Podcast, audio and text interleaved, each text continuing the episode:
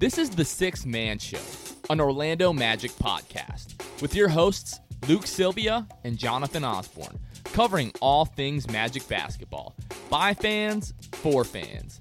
Go Magic! What's going on, Orlando Magic fans? You guys are back with the Sixth Man Show. We are recording this March thirtieth, twenty twenty-one. Very excited about this episode. Luke, say what's up. How's it going, guys? And we are joined by Josh Robbins of The Athletic, covers the Orlando Magic for The Athletic. Josh, how are you doing? Thank you so much for joining us. Oh, I'm fine. I'm fine. Thanks for having me. Thanks for so, asking me. Yeah, absolutely. So we're recording this um, nine o'clock Eastern, uh, about an hour uh, before the Magic are set to tip off against the Los Angeles Clippers tonight. Uh, they lost uh, what was that Sunday night now against the Los Angeles Lakers. Uh, so we'll be recording this, and then uh, we'll be watching the game. Josh will be watching the game. It's set to be probably a, a longer night. Uh, for all of us with these uh, with these West Coast road trips. So, uh, Josh, one of the first things that we wanted to to ask you, so much has been made, obviously, and understandably about the deals that the Magic made uh, the past week, you know, trading Evan Fournier, Nikola Vucevic, Aaron Gordon as well. Um, what Luke and I are really interested in, and what we haven't really heard uh, too much perspective on, is kind of the human element, um, you know, that that it's involved with these deals. So, first, we wanted to ask you about Evan Fournier. So first of all, um, just thank you for the way that that you ask questions and the way that you pose these questions to athletes. Obviously, you know, high uh, intensity situations, possibly being traded away. There's a lot of emotion that's involved.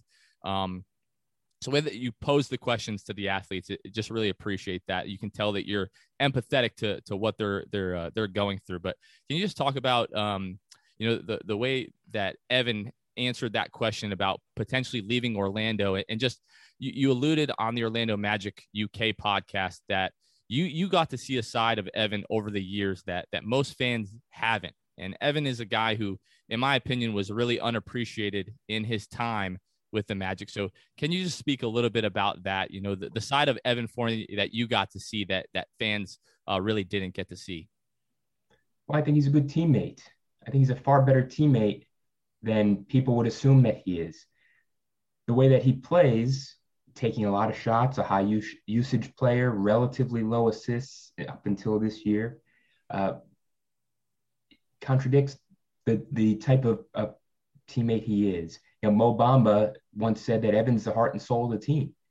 Uh, so what I saw with Evan Fournier over the course of seven years is someone who was always accountable for how he played, someone who was Uh, always uh, available, win or lose, and uh, someone who really did love Central Florida, and I think continues to love Central Florida.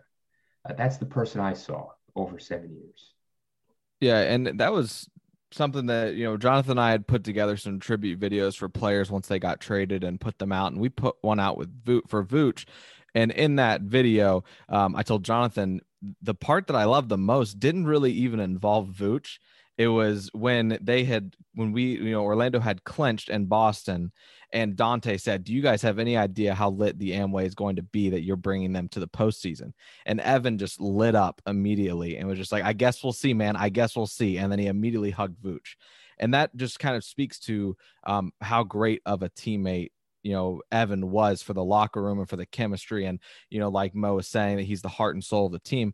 And that clip really kind of encapsulates who Evan is, um in my opinion. And I, you know, had didn't get to spend much time at all around Evan or get to know the person that he is, but from what you're saying and the clips that I've seen of him and his like human element, and then talking about Orlando, I think that really kind of showed who Evan is. And there's another thing that, you know, that another question you asked Vooch um that really showed who he, he is as well.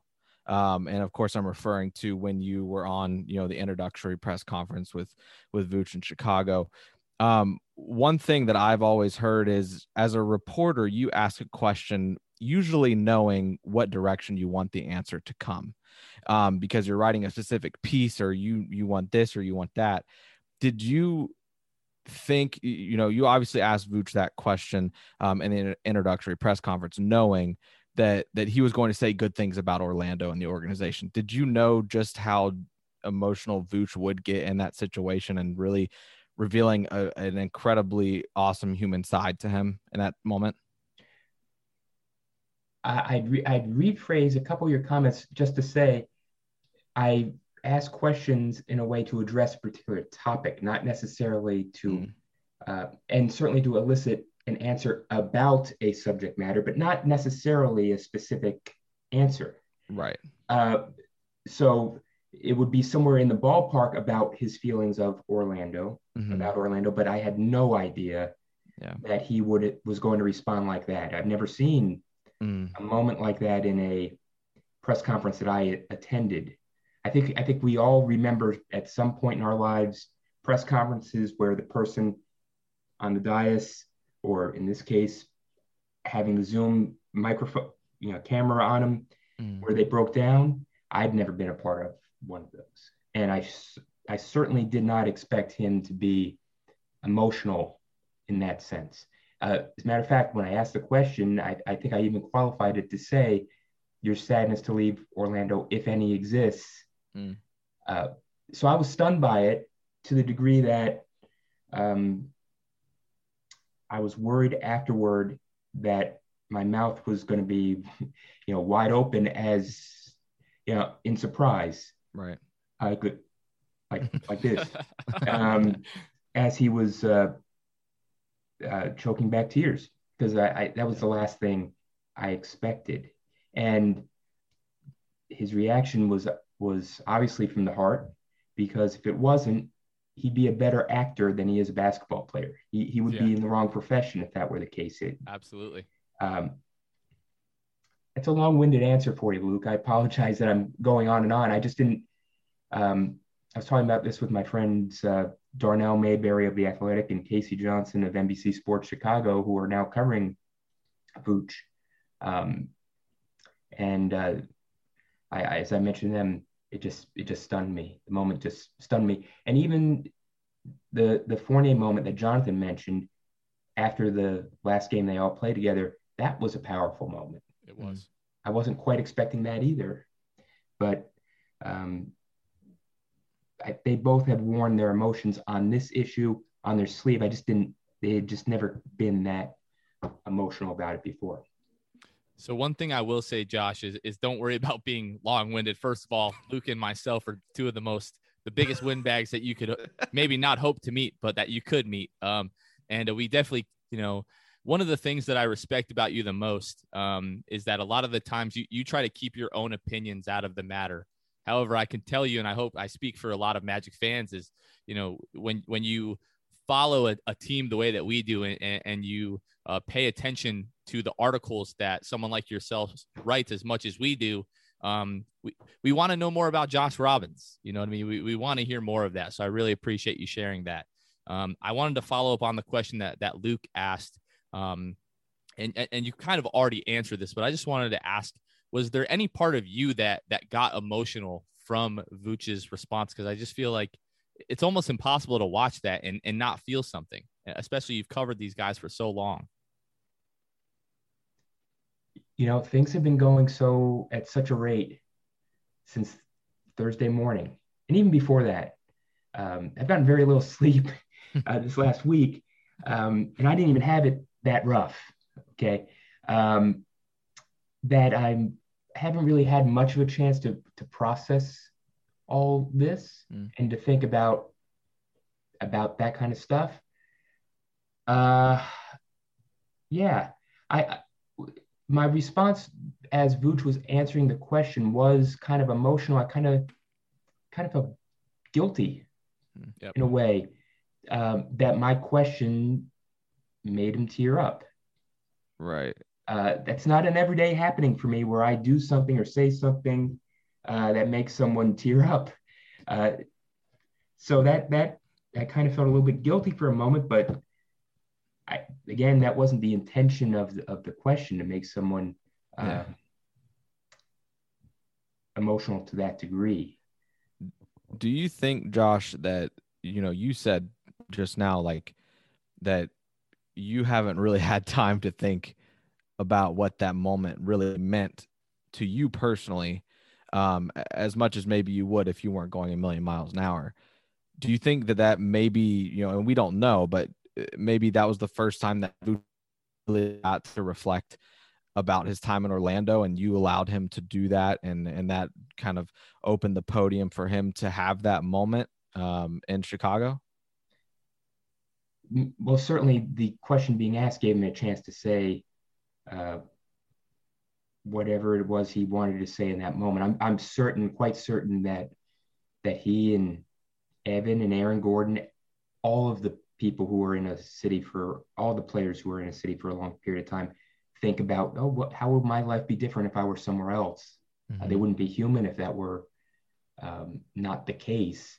And in Vucevic's case, I'm certain that he looked at the way the Magic were going and wondering, well, two year, two full seasons from now, would it make sense for me to stay here, even though I love it here? Uh, no doubt Evan Fournier was thinking about this because he's going to be a free agent. Aaron Gordon was thinking about it quite clearly because he requested a trade. Uh, so uh, the answer gave him a chance to express his feelings for sure.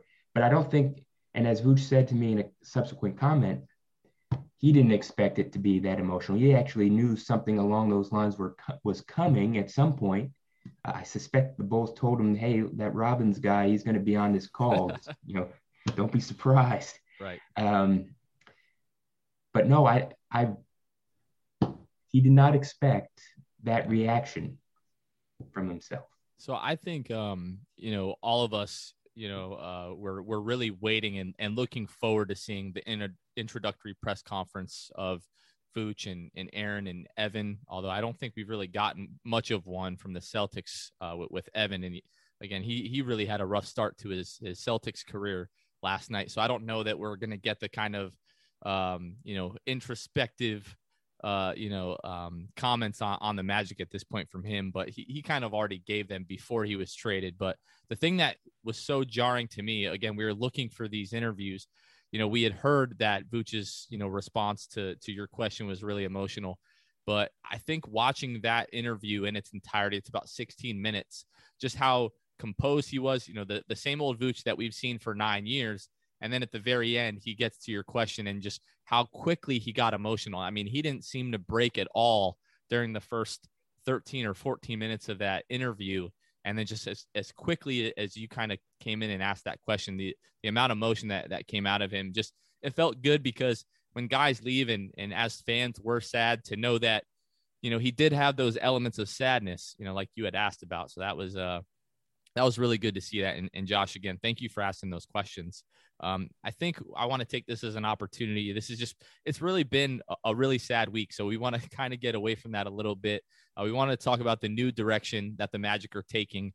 Um, obviously, as sad as this week is, there are things to look forward to. You know, it's, it, it is, as Jeff Weltman said, an exciting day to be an Orlando Magic fan. That's kind of become like a meme uh, on Twitter, on Magic Twitter now. Um, can you just talk a, a little bit about that? You know, your your thoughts on obviously what we gave up, and you shared some of those thoughts on the Orlando Magic U K podcast. If you guys haven't listened to that, I definitely would uh, encourage you to go listen to that because Josh kind of um, laid out his feelings on, you know, the Vooch trade and, and whether or not this was the right time to to move him now. But um, can you just talk about uh, perhaps your your level of, I don't know if confidence is the right word, um, in the front office now that we're restarting this rebuild, um, but but kind of what are what are your thoughts on, on the the team's direction that they've they've chosen to to strike out on, as uh, Jeff Weltman said?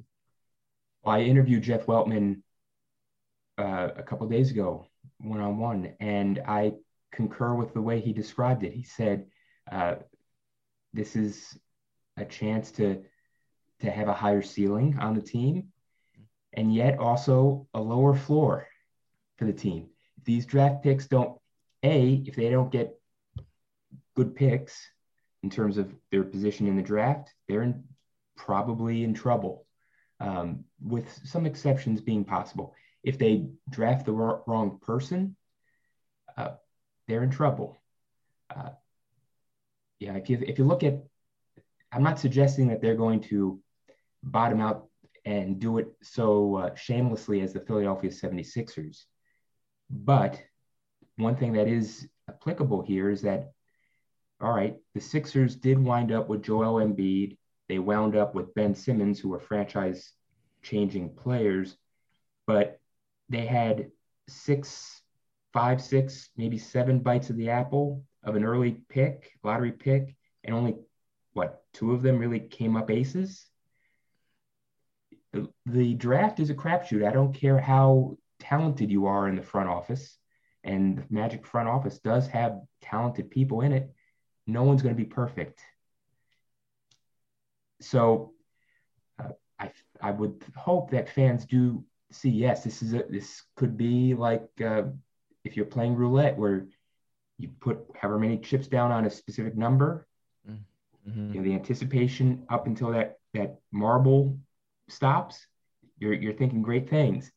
I think that's similar here.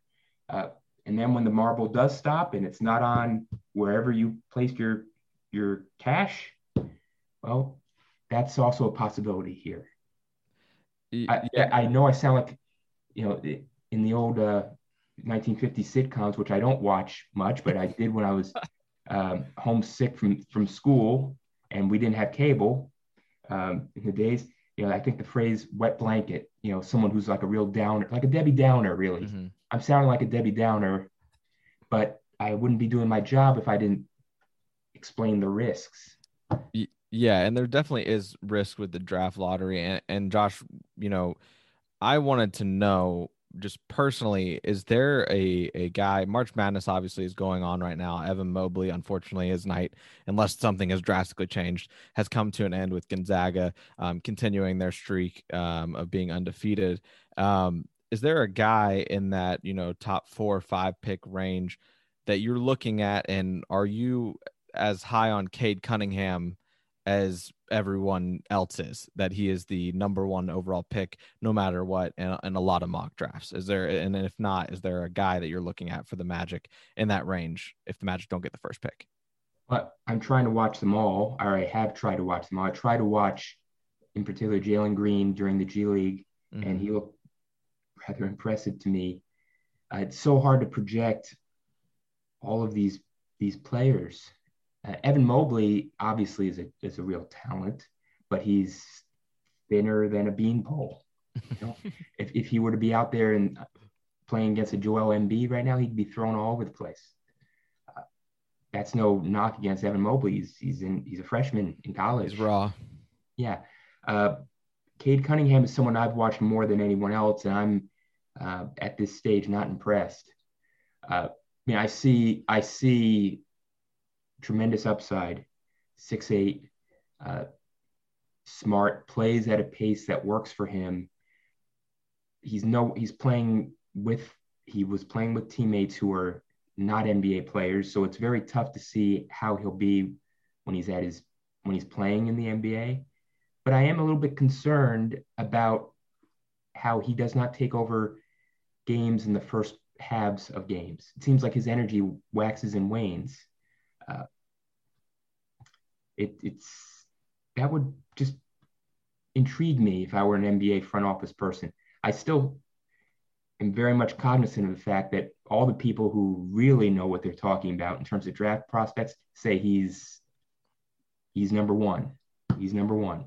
Uh, but just from watching them play uh, right now, Jalen Suggs is a little bit more impressive to me, knowing, again, that he's playing with a much better set of teammates who are much more in tune and much more cohesive uh, at Gonzaga than who Cade Cunningham is playing with at, o- at uh, Oklahoma State.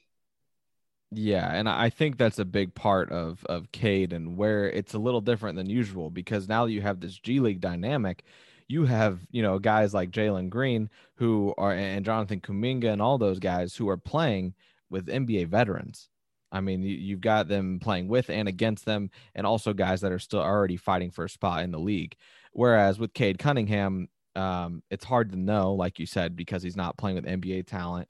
Um, and you kind of the argument there is just, you know, but when Cade comes into the league and he plays in the N B A where there's more talent and there will be more spacing, it'll allow his numbers to pop a little bit and and him to show who he is.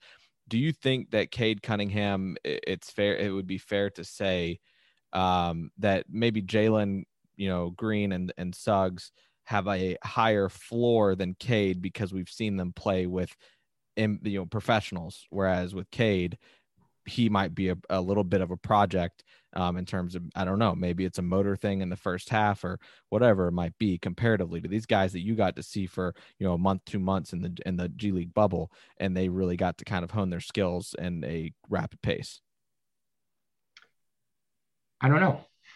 And if I did, I, if I did, I'd be one hell of a G M in the N B A if I right. knew for sure. Yeah. Uh, so I think, it, I think you have to at some, I'm not saying you take it for gospel, but I think you have to read the room and see that Cade Cunningham does appear to be the consensus top talent in the draft, according to the people who know best, which if I were suddenly plunged into some sort of G M job, which of course will never happen, nor should it, nor would I want it to be, um, I would start studying on him right away anyway, just to to try to ferret out my uh, my initial opinions and and try to work it through. I would definitely say, Josh, that I do share your your sentiment on Cade, that at times I wasn't incredibly impressed by what I saw. Um, the thing that that didn't make a lot of sense to me, not only from a, a coaching aspect at Oklahoma State, but just the guys around him, that there were times where he would go three, four possessions without touching the ball. And what we're used to seeing out of a number one consensus overall pick in college is almost every time down the floor, they're touching the ball, they're initiating the offense, they're involved with the play in some way. And I saw too many stretches, especially the last game that they lost in the tournament, um, where he just, I think it was against Oregon, if I'm not mistaken, but where Cade Cunningham just didn't touch the ball the last, you know, two or three minutes of that game, he would go a few possessions. So I would definitely share that sentiment with you. I do think we've seen flashes, at least from my perspective, of especially his I Q, like you spoke about, uh, but the playmaking as well. Uh, but the the people talk about Mo Bamba's motor a whole lot, as we all know. Um, but again, the fact that he was almost hesitant to take over games until it was that moment of desperation, win or lose. If Cade doesn't do something, this team is is going to go down. Um, Can you talk a little bit more about Jalen Green? Jalen Green is a guy who um, Luke and myself, the last few months before the team was blown up, that we saw, thought could really fit nicely next to Markell and, and Aaron Gordon and, and Jonathan Isaac potentially. So can you just talk a little bit about what you saw from Jalen Green and what it was that impressed you? May I say something about Cade Cunningham first? Yes, absolutely, yeah, please. So he's obviously a brilliant on-court player, and that is some of the the most difficult Uh, that's probably the most difficult skill to show off when you're playing alongside teammates who are limited. And uh, so that brilliance is not necessarily going to come to the fore in a, in a Big twelve game or even an N C double A tournament game. Uh, so I'm, I'm inclined to give him the benefit of the doubt uh, on that. Plus, all these other teams were loading up like crazy against him to make sure that he wouldn't Uh, that he couldn't beat them single-handedly, and they still at times failed with that. Uh, as for as for Jalen Green, well, a dynamic player who, from everything I've been told, is an, a, a tremendous worker. Uh, lots of lots of um, willingness to be great, to put in the effort to be great. Uh, he's an intriguing prospect to me, and uh, we have to remember, like so many. As with Evan Mobley, just how young he is. So uh, when when people say in the industry, this is a crapshoot, the draft is a crapshoot, they're, they're not wrong. They're not wrong. They're right. Uh, there's so much guesswork involved, and um, it would be it would behoove them to do as much research as they can to try to eliminate as many of the variables as possible so they can at least make an informed decision. Yeah, and th- that's like I said, and that's just something that we're gonna have to get used to with, with the with the G League and having the Ignite team. Um, Josh, there's been a lot of talk, uh, kind of on you know the subject of of young guys. You mentioned how lo- how young that Jalen Green really is. Um, you know, do you think that you know with the talks of them going back to the rule where you can come to the N B A out of high school? Um, do you think that that changes how the G League does the, you know, the, the prospect team basically, and the, you know, the G League Ignite. Um, and maybe I'm just not aware of that. They've already established like, hey, when this gets, you know, turned back to what it was, where they can come out of high school, this is what we're going to do with the Ignite team in the G League. Has there been anything said about that? Because I, I haven't really paid much attention to that. It's not, so I've got my hands full so much as it is that that's not my area of focus. Right. So I wouldn't be able to give you a, a very informed answer. Yeah. Uh, except to say that the G League Ignite team is a fascinating endeavor that that threatens to to uh, to change part of the look of college basketball uh, to an even to continuing the trend that's been going on now for well over a decade, more than that. Uh, it's yeah. giving people an opportunity to dip their toes into professional basketball to earn uh, some kind of living and and focus solely on basketball and improve their talents. Um, I think it's a welcome sign. I think it's a welcome opportunity for people. And kind of shifting back to solely the Magic, um, has there been anything with, you know, the Magic, obviously the, you know, the one thing Jonathan and I have kind of gone back and forth about the past few months is are, are the Magic tanking? Are they not tanking? Are, are they, are, are they going to keep Vooch? Are they not going to keep Vooch? Are they going to keep A G and Evan and all of that? Obviously we know now the, the front office has made it very clear kind of the direction that they're headed. They're headed very young, and we're on a journey now, once again. Um, you know, I was just curious, have you heard anything regarding Steve Clifford, um, and if he is all in on this this rebuild essentially, and and just kind of developing these young guys? Because he came into a state with the Magic where he makes the playoffs his first year, he had to have thought maybe we're close to, you know, we're closer to a championship than we are rebuilding all over again. So has there been anything that you've heard um, in regard to Cliff and and his kind of thinking of what's going on? No, however. Uh... And he hasn't been very discursive in that area uh, when he's been asked about it in, in these press conferences, uh, primarily by me. Uh, I do think Magic fans are not, don't quite have an idea of what player development is. Mm. Uh, you know, you don't develop a player if there are no expectations of that player of meeting a professional standard. Uh, Yes, those players might get better in time eventually, but you're really going down the road where, oh, you know, we tried hard. You know, we, we came pretty close tonight, at least through three quarters to winning. I'm just paraphrasing what I, what I seem to recall uh, people saying uh, during the early Magic's rebuild. You know, the coach Jock Vaughn, really, essentially. Um, that doesn't help a young player in my mind. You know, you just don't just put a player out on the on the court for thirty plus minutes and expect him to uh, grow. Uh, if if they're not trying to win and being held accountable along those lines, you're just slowing their development to and potentially hampering those players for the rest of their careers. So what am I trying to get at? I'm trying to get at that Steve Clifford very likely would be the ideal coach for a team that has a bunch of young people and needs to need to start their careers along the right way and play the right way as an N B A player should. The danger, though, of having a Steve Clifford-led coaching staff is that they're going to be good enough to eke out wins that they shouldn't win and ruin the value of your own picks, which I think, as history has shown, you better have an elite pick when you're doing a rebuild. This is the... Uh, These are the areas that they have to reconcile. Uh, I yeah. definitely think, um, you know, the, the first rebuild, there was a lot of that of, you know, just letting guys like Victor Oladipo um, and, and Elfrid Payton and, and Aaron Gordon in the early days of just kind of throwing them out there and, and accepting, you know, turnovers and, and bad decisions. Again, that those guys kind of carried over um, until Oladipo got with a guy like Russell Westbrook. And even some of those bad habits we saw out of Aaron Gordon and his decision-making, uh, you know, Magic fans were kind of still asking him to break some of those habits when we start talking about him trying to over dribble and, and the, you know, the, the fadeaways from, you know, from the free throw line.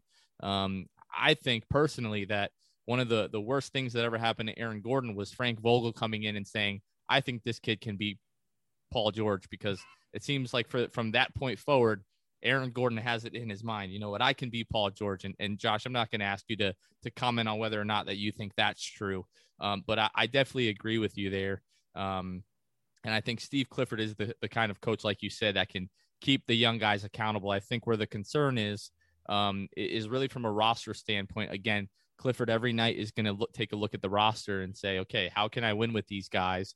And some nights that's going to be playing veterans over some of these young guys, which was obviously the the Nikola Vucevic, Kem Birch, Mo Bamba situation. A lot of us were kind of concerned about that, but um, I'm basically saying a lot just to say that, you know, I, I agree with what Josh just said. So uh, one of the last things that we wanted to ask you, Josh, um, more so is a is a question about you. So obviously with with, with COVID nineteen and the the last year, you know, um, the uh, the availability that the media has to the players obviously is much different now. Everything almost exclusively taking place over Zoom. Um, it, it's definitely been a, a, a big change for you, I would assume. So my question is really um, how you felt about the way that this season has gone, obviously not being in the locker room, not traveling with the team. Um, are there elements of you that, that miss that? And in the, the, the future, um, if we get back to the point where reporters and everything like that are allowed to travel with the team again and, and get into the locker rooms, is that something that we can look forward to, you being kind of back on the, the national beat following the team? Well, just to clarify, in case anyone gets the wrong impression, you know, I'm not on the team playing. Right. Oh, uh, no, I, I, yeah, yeah, yeah. I mean, yeah. I fly commercial. Right. I think um, you, there were some, some, uh, some drives from like Cleveland to Detroit, if I remember correctly. That's actually true. Yes. Yeah. Um, yeah, that's one hundred percent true. I remember that that trip. It was yeah. a good trip. Uh, it was early fall. It was beautiful, actually. Uh, now I'm trying to remember your question. Oh, okay. I got it. Um, well, I'll preface this by saying something that's probably the most important thing, that that the people who have really suffered in the pandemic are the, are the people who, who've gotten sick, who've lost their lives, who have lost loved ones, uh, friends, uh, people who've who've lost work, lost their business, um, you know, people who have felt isolated, uh, people who haven't been able to see their family. That's the tragedy. That's the yes. tragedy. Nothing that what my peers and I and journalists, it's it's not comparable, nor am I ever suggesting it is. It's not. If we're solely looking to what best serves the public in terms of us being able to do our jobs and to inform the public about the, the teams, the franchises, the leagues that they love, we sim- we as journalists simply cannot do it as well under these circumstances uh, with this limited access. It, it, it shortchanges the journalists, that's correct. But far more importantly, it shortchanges the fans, the people who, who are who drive the whole business. Why do you think that is? Why do I think it sh- shortchanges the fans? Yeah, I, I just want to hear your perspective. It, it shortchanges that, yeah. the fans because they are not getting the news that they deserve. They're getting damn good stuff, I acknowledge, but that's because of because the people who do these jobs do it in a professional way, and they're doing the best they can. But our work would be better if we had the chance to um, see, see and interact with people face to face. Now, let me again be clear. We should not have been in the locker rooms this last year because of COVID. Um, it's just not, it's just not feasible to do during a pandemic uh, of this, of this extent, but um, you can't cover a team as well as you normally would if you're not physically around that team, if you're not having the chance to speak to people one-on-one, face-to-face, trying to get those different perspectives, trying to ask questions outside a large group. Um, it's just not, it's just not possible. Now that's what's had to be, and uh, I understand why, and I even agree with it. But, but now that we're starting to to turn a corner with vaccines I think that we're, I know for a fact that the league has made a promise that we're going to return to the old ways, because the old ways are the best ways uh, once it's safe. And the reality is, is that before vaccines, if you're two feet from someone in a crowd, Luke, you saw it when you were in the Magic locker room, uh, it's problematic, right? But now that there are vaccines and recent data have shown just how effective they are, that's a very encouraging uh, bit of progress for all of us in all walks of our lives. And that does include uh, the profession I'm in. So we can look forward to you, uh, you know, following the team around. Uh, that that's that's pretty encouraging. So thank you for that, Josh. Um, and, and thank you so much for for joining us. That's really all that that Luke and I had. Um, if you guys are not subscribed to The Athletic, what are you doing? Subscribe to The Athletic. There is, in my opinion, um, there's no better resource for fans that are following the Magic than than the articles that that Josh Robbins puts together. I think you do a, a phenomenal job. Um, I hope you know how appreciated you are by Magic fans. You know, around the league, we think that we have not only one of the best broadcast teams, um, but you covering the team is definitely a privilege that we have, and we appreciate that very much. I hope you know that. Well, I hope I hope everybody knows how much I profoundly appreciate uh, you reading my work and uh, caring what I have to say. Uh, I put everything into it, and so. Um, to hear that, it's uh, it's very great. Frankly, and, it's great. And, yeah, and, it. yeah, and it's uh, it, I'm gonna go all almost... Vucevic here. Oh boy, we're ready no, for it. We're ready. No, we're ready. It is appreciated. It is appreciated. And if people want, if they, you know, if people aren't aware of The Athletic and and your reporting and covering the Magic, um, can you tell us exactly how they can find your work, um, as well as where they can find you on Twitter? Well, I do tweet out my articles at uh, on Twitter at Joshua B. Um, Robbins, R O B B I N S, uh, three B's in there, and you'll see the articles that I that I link to. And if you click on that article and subscribe there on the prompt, that will show up. Uh, love to have you. Love to have you. People, they've got a deal right now. You, you sign up for a dollar a month, I believe right. It is for the first six months. And then it's like, what is it, Josh, seven or eight dollars a month after that. So just stop going to Starbucks so much, people. no, no, subscribe no. to The Athletic. Uh, just to, and just to clarify, and I don't want to get too far into the weeds. It's not like I get a commission off of any article. I, I don't, I don't, and that's not the case. That's not why. And I believe, I believe in the product. I believe in what my colleagues are doing, and uh, um, in all these sports, you know, if you if you subscribe to something on um, one of my articles, just as if you if you were to subscribe on any of my colleagues' articles, you get the whole kit and caboodle. Now you get the whole, you get not just the Magic coverage, you get the coverage of every single sport under the sun, uh, including uh, European soccer. Uh, so uh, anyway, you get your money, your money's worth for sure. Yes, for sure. I, so, I do agree.